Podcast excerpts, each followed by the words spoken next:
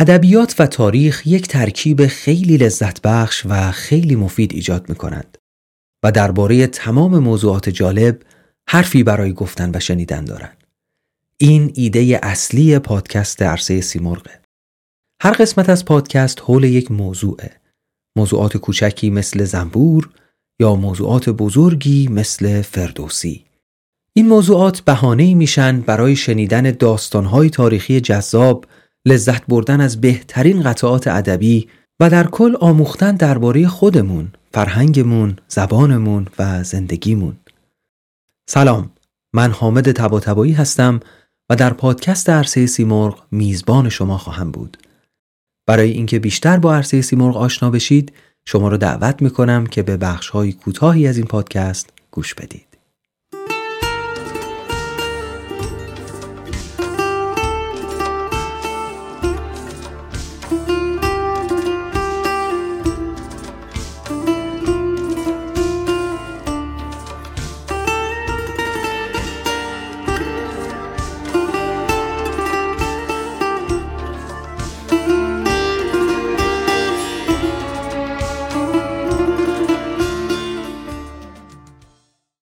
پسی و زمان شیرازی از شعرای زمان قاجاره.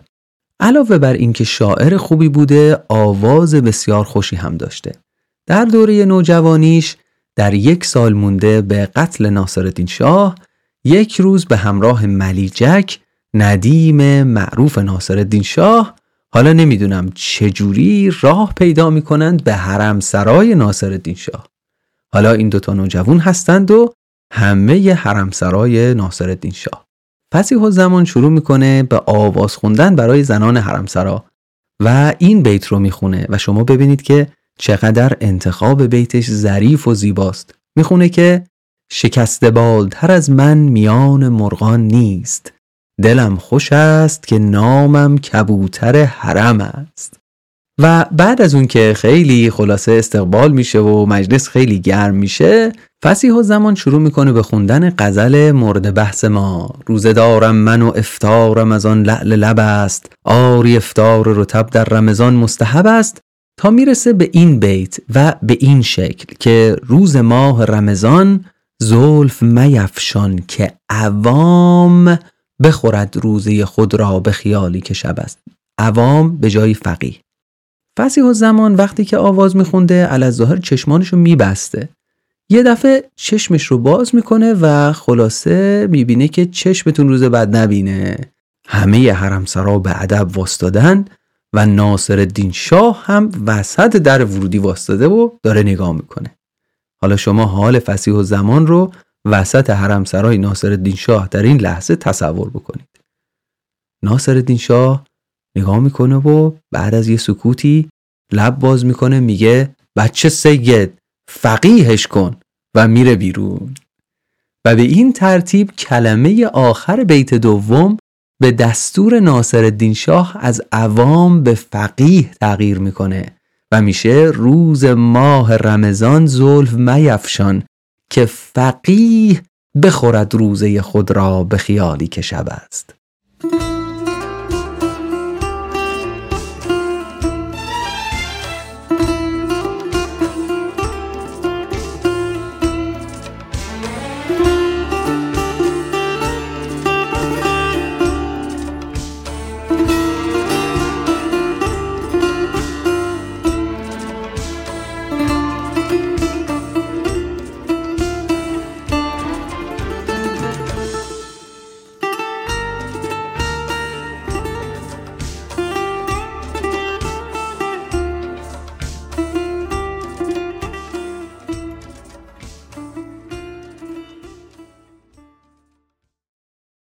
گفتیم که امیر مبارز دین در لشکرکشی به آذربایجان موفق شد و تبریز رو فتح کرد. اما پس از بازگشت امیر مبارز دین تبریز به دست سلطان اویس جلایری افتاد. سلطان اویس یک پادشاه بسیار خوشنامی است. تواریخ به ما میگن که پادشاهی بوده که بسیار آبادانی کرده تجارت رو خیلی رونق داده اما اون بخشی از خصوصیتش که برای ما مهمتره اینه که بسیار شعر دوست بوده و خودش شاگرد و همنشین سلمان ساوجی شاعر معروف بوده. حافظ به زن قوی با سلطان اویس آشنا بوده و احتمالا با هم مکاتبه داشتن و بعضی از اساتید مثل مرحوم معین معتقدند که این بیت من از جان بنده سلطان اویسم اگرچه یادش از چاکر نباشد به همین سلطان اویس جلایری پادشاه تبریز اشاره داره.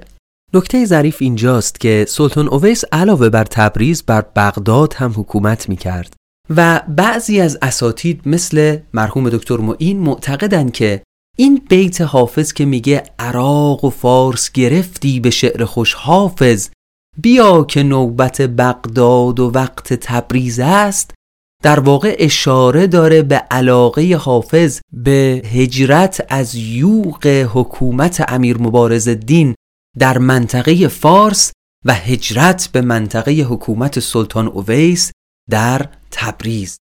حالا از این اشاره تاریخی ما یک نکته خیلی جالب دیگر رو در مورد این شعر می‌تونیم کشف بکنیم. بنابراین نظریه این شعر باید در یک زمانی سروده شده باشه که همچنان ما در دوره حکومت امیر مبارز الدین هستیم اما تبریز در دست سلطان اویسه. چون این حالتی رو ما در آخرین سال حکومت امیر مبارز الدین یعنی سال 759 هجری قمری داریم. یعنی احتمالا این غزل در سال 759 هجری قمری سروده شده.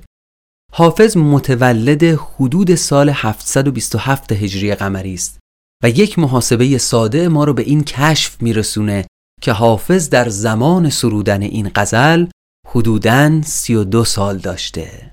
خب عرایز من تمامه. برگردیم و یک بار دیگه غزل رو با هم بشنویم.